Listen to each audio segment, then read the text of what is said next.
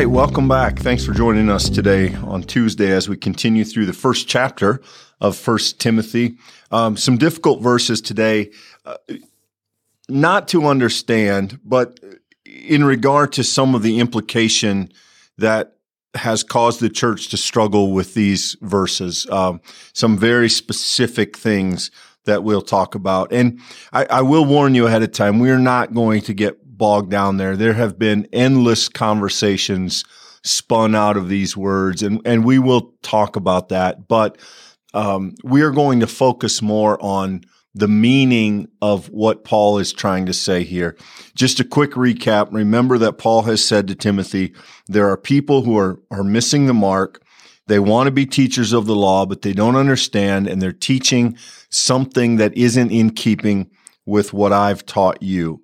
And so we, we had this preface yesterday, verse eight. We know that the law is good if it's used legitimately. It actually says, the text literally says, we know that the law is good if it's lawful. In other words, if it's according, if it's right. So then we jump in, verse nine. This means understanding that the law is laid down not for the innocent, but for the lawless and the disobedient. So let, us stop there, Michael. This is vintage Paul. And, and I, I'm sorry to keep bringing up Romans, but Romans is the foundation for how we understand what Paul understands the law to be. So here, Paul said, look, if you want to teach the law, the first thing you have to understand about the law is it's for lawbreakers. It's not a secret code. It's not it's not a mystery to figure out. It is plain. It is simple. It is understandable. And it is for people who have broken it. The law functions to call us guilty. The purpose of the law is to show us our sinfulness. That's its only purpose. To lead us to Christ. The law cannot save us. The law cannot deliver us. What the law can do is judge us guilty so that we stand convicted and ready to receive the mercy of Jesus Christ. And as such, Paul is going to give us here a very deep list of what he considers to be some of the more egregious sins that Timothy and the community in Ephesus can witness. And the church, um, Michael, check me here if if I get if I get caught up. The, the church has been very concerned, almost obsessed recently with the things on this list. And it's not that they're unimportant.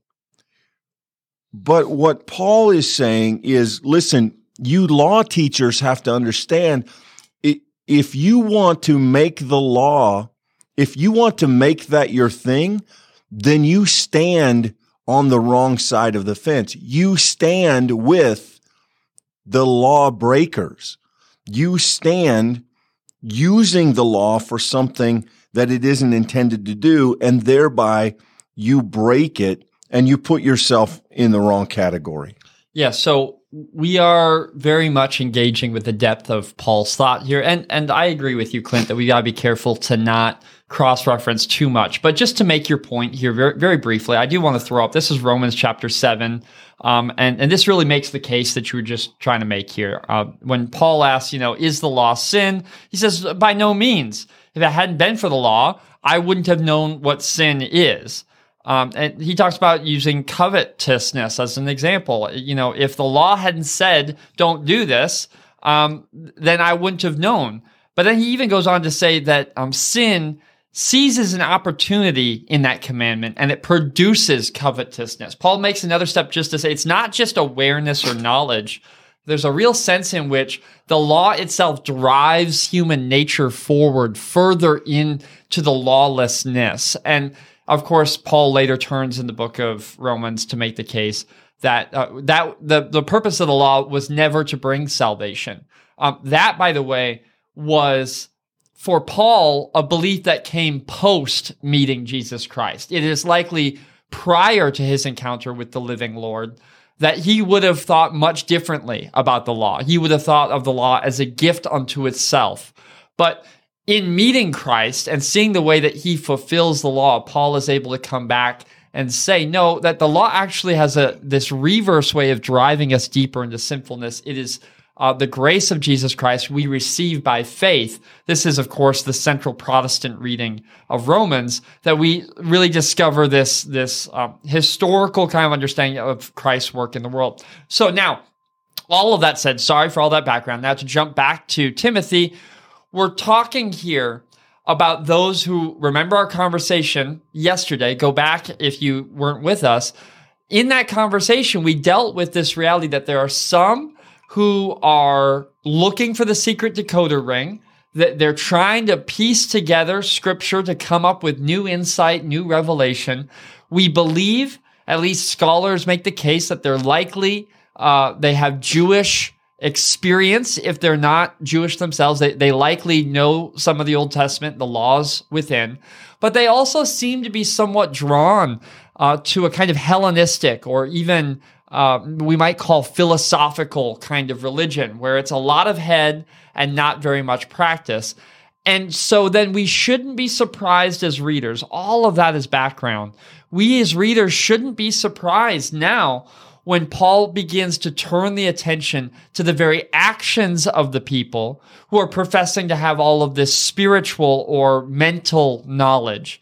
And he's going to use the case of the division between the two. That in the case where there's a life lived that is disparate or separated from God's best plan, and that person is simultaneously claiming to have special access to God's plan, that that is a schism that needs addressed, that that's a kind of hypocrisy that needs to be noted, that it is the defining marker of what is a false teacher in the midst of the Christian church. So, whereas the modern church, and Clint, this is to your point, where the modern church has often turned to a text like uh, verses 9 through 11, and we've looked to it as a list of what does Paul think are sins?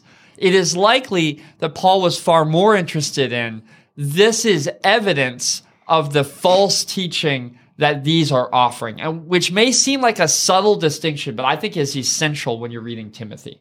Yeah. So before we, we need to get into this list, but before we do, t- two observations. Keep in mind that Paul is writing not to sinners. Paul is not writing to the lawbreakers. If he were, this would be a different kind of letter.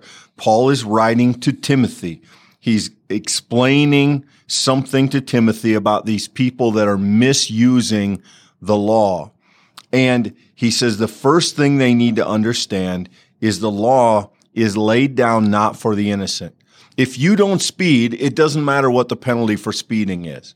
If you don't run the stop sign, it doesn't matter what the fine is for rolling through a stop sign. The law is intended for those who break it. And having made that statement, he now makes that case with some of what he considers to be the most obvious and in some ways most destructive, uh, a few of these. And we will unpack this list, but let me read it for you. For the law is not laid down for the innocent, but for the lawless and disobedient, for the godless and sinful, for the unholy and profane, for those who kill their father or mother, for murderers, fornicators, sodomites, kidnappers, liars, perjurers, and whatever else is contrary to the sound teaching that conforms to the glorious gospel of the blessed God to uh, of the blessed God which he entrusted to me. So a, a, couple of language things here as we get into this. Most of these are relatively self-explanatory. Um, th- there is some conversation about the word kidnappers. It, there's a theory that Paul means slave traders. It's a little bit uncharacteristic of Paul to attack a cultural institution like slavery, but he could have in mind a, a particularly vile form of it in Ephesus. That's possible. Um, also, and no word I think on this list in the last 30 years, Michael, has received more attention than the one translated sodomites, also sometimes translated homosexual in the Greek, this is a reference to the dominant partner in a male male relationship. Um, now, there have been endless arguments in the last several decades about whether Paul means homosexuality as we understand it, whether the ancient world understood homosexuality as we understand it, whether he's arguing about a certain act, possibly even a rape or a temple prostitution situation. Uh, those are out there. And, and I, for our purposes, we're going to leave them. If, if you're interested in those arguments, come and talk to us. We have plethora of books we can point you toward uh, articles. We can point you toward commentaries. Th- that word and whether or not Paul is condemning homosexuality across the board has received the, the vast majority of the attention of this text. And it's not an unimportant question. But what it does is it misses the fact that this is listed alongside a, a a list of other observations of where people go wrong and break the liars, perjurers, and whatever else is contrary right? So the idea that you would lift up one thing as especially important or egregious in a list that it is designed to get you to the place where you recognize everything that is contrary to the gospel has, I think, been somewhat counterproductive. I understand it that the Bible doesn't use that word, but only a few places. And so it obviously in the midst of our conversations about sexuality has gotten a lot of attention but I don't think it serves the purposes of understanding the letter itself or what Paul is doing in this part of the letter to lift up one thing and try and treat this as an on ramp to that conversation. That's not our purpose here. Yeah, so I think some of the words here that are, are most helpful in setting this list apart are at the very beginning. Uh, that remember the laws laid down not for the innocent, but then these words but for the lawless and the disobedient, for the godless and the sinful, for the unholy and profane. If you were a teacher of the law, maybe the greatest insult would be to be called profane. The idea that you were godless, that you were in the teaching of the law, not even participating in the faith itself, but that you had worked your way outside of the, the entire circle of the gospel. Uh, when, when Paul enters into this argument and he offers us this list of uh, it, it, what he would consider infractions, in the moment of doing so, uh, we must, as the reader, remember that he has people in mind. And if not people with particular names, uh, he certainly has a group of people in mind who he believes are threatening the very life and faithfulness of a congregation. And when it comes to his uh, duty, his responsibility as an apostle, Paul takes very seriously any threat to the body. And I think it's fair to read here uh, how quickly we get to something like not just a murderer, Clint, a murderer of, of your mother or father, someone within your very circle. I mean, when Paul reaches for that, he's clearly reaching for an exemplar of, of the worst. Now, we come to a text like this and we do, we fixate on a particular word that has relevance in our own cultural milieu and conversation. It, it, seems to us that verse 10 is essential to understanding what it means to be a Christian today. I, I would argue that, that while we write books and while we debate that, why we're trying to find a foothold forward in those very contemporary conversations, we do often lose the force of what's happening here. And, and I do think, Clint, you're right to point us out that fundamentally, Paul wants us, see verse 11, to look to anything that would conform to the glorious gospel. And you and I should at that juncture ask, well, what is the glorious gospel, Paul? We, we shouldn't take for granted that we know what this is.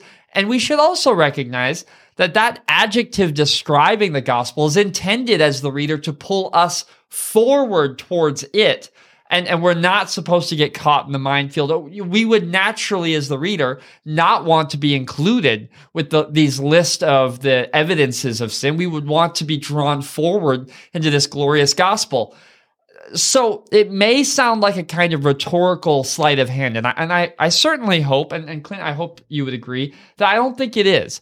On one hand, it's important to say, yes, we recognize here that Paul is making a case that there are there are some examples that come to mind for him of ways in which the gospel's not been heard. But fundamentally, when you're looking at two verses and you miss everything that's come before and all that's going to come after, you may have overinvested in the micro to miss the macro point that Paul's making that ultimately the law itself can't be trusted. It's only the gospel, who is Jesus Christ, who can lead us forward into salvation. Yeah, I I think if you if you back up, Michael, and you just think, okay, what is Paul saying in this list? And, and again, I, am not I, I I'm not saying that it's not helpful to have conversations about some of the particular words. You know, Paul says what he says, and and we can argue about what he means by that or what it means that he says it, and that's a that's a church argument. The church has to weigh in on those things and sort those things. W- what does it mean in the 21st century? How do we understand what the Greeks heard in the word fornicator? How do we understand what kidnapped slave trader meant? Uh, how do we understand what this word for homosexual meant and means to us? That, that's all well and good. That's important. But think behind that to what Paul is saying. Paul is saying that for each of these people, for each of the people in this category, many of whom, as you said, Michael, he may have certain names in mind. They need the law to point them to Jesus Christ. The law is laid down for the dot, dot, dot, dot for the sinner, for this kind of sinner and that kind of sinner and that kind of sinner and that kind. The law is laid down for whatever is contrary to the sound teaching that conforms to the glorious gospel. Now, we've said it before, but why would Paul say this? Because the purpose of the law is to point sinners to Jesus Christ. It is, it is really that simple. And yes, what kind of sinners and, and is it interesting that Paul thinks these kind of sinners are most representative? Yes, that's instructive. Yes, that's important. Yes, that's a conversation that needs to be had. But behind all that is the simple approach of Paul to say, whatever kind of sinner you can think of, the law is for all of them in order to point, point us in the direction of conforming to the gospel, to take whatever doesn't conform to the gospel of Jesus Christ and move it towards conforming to the gospel of Jesus Christ. That that is the essence here. That is the point. That is the purpose of the law. And anyone who teaches different, remember, connect this conversation with yesterday's. Anyone who teaches different in Paul's words, doesn't understand what they're saying. They don't know what, they don't understand the law and they don't know what they're teaching because they're taking it in a wrong way, including using the law as a club to judge. Uh, it would be our caution on this side of it. And I, I think it, it is, it is important, I think, Michael, to remind ourselves that Paul doesn't take the time to expand on any of these and point out why they're on the list because that's not what he's trying to do. He's not trying to draw attention to the sin. He's trying to draw attention to the gospel of Jesus Christ. And, and we should carefully follow him as we read it in order to understand and not be those who are guilty of just what he said yesterday, not understanding the law so the real downside of the model that we have here uh, where we study the scripture day by day in in especially here in timothy um, some smaller chunks is that you miss some of the lo- larger arc and we're going to get to this and i'm not going to expound upon this more but it, it is worth noting for today's conversation uh, this is verse 15. So this is four verses later. Okay. This is, we're looking at a handful of sentences. So this is within the same uh, the same brushstroke, Paul says, um, Jesus Christ came into the world to save sinners, of whom I am the foremost. Now, we should, in a couple days, have this list in mind when Paul calls himself the foremost of sinners. That is a striking statement. I, I, we we should not underestimate the extent to which Paul takes seriously the violence that he's done against the church, the name and notoriety that he earned, and the grace that for him is a reflection of that conversion, that 90 degree turn, that life uh, or 180 degree turn, uh, that, that life shaping, changing reality of Jesus Christ for Paul is greater than all of that sin. When Paul speaks of sin and the way in which the law calls it out, he is not setting himself apart from it. He's not pointing over to the corner of the room and saying, them, those people are sinful. He counts himself in that number. And that is the source from which he understands the radical grace of Jesus Christ. I, I only emphasize that to say this. The danger of the church taking lists that Paul makes and then beginning to turn them into ecclesial rules without further theological work. And, and, and that work does need to happen. Um, but the simple step from, well, Paul said it in a list, so therefore it should be this, completely discounts the kind of leadership that Paul demonstrates in his correspondence with these churches. And I think it fundamentally misses the humility of a man who understands how radically he stands in need of grace, how powerful and condemning the law is, and yet how it pales in comparison to the, to the very sight of Jesus Christ, who is the Savior. So that is the force I think that Paul brings to the argument. And as long as we can keep that force in our conversation, then where our interpretation leads us, I think we'll be as faithful as we can be. Right, which is exactly his critique of these people who are misusing the law is that they stand above it, that they think they understand it in some secret way uh, that they have parsed the, the secret meanings of it instead of being judged by it and pointed back to Jesus Christ. They consider that they understand it, not that they are judged by it. And I think, you know, to see, um, that, that's, uh, helpful, Michael, to see Paul put himself under the law is, I think, helpful to understand why he would think that those who aren't doing that are dangerous to the church. Uh, thanks for being with us in what is, uh, I think, instrumental and, and also challenging reading. Uh, we hope that you'll join us tomorrow as we continue on uh, with our study here through First Timothy. Thanks, everyone.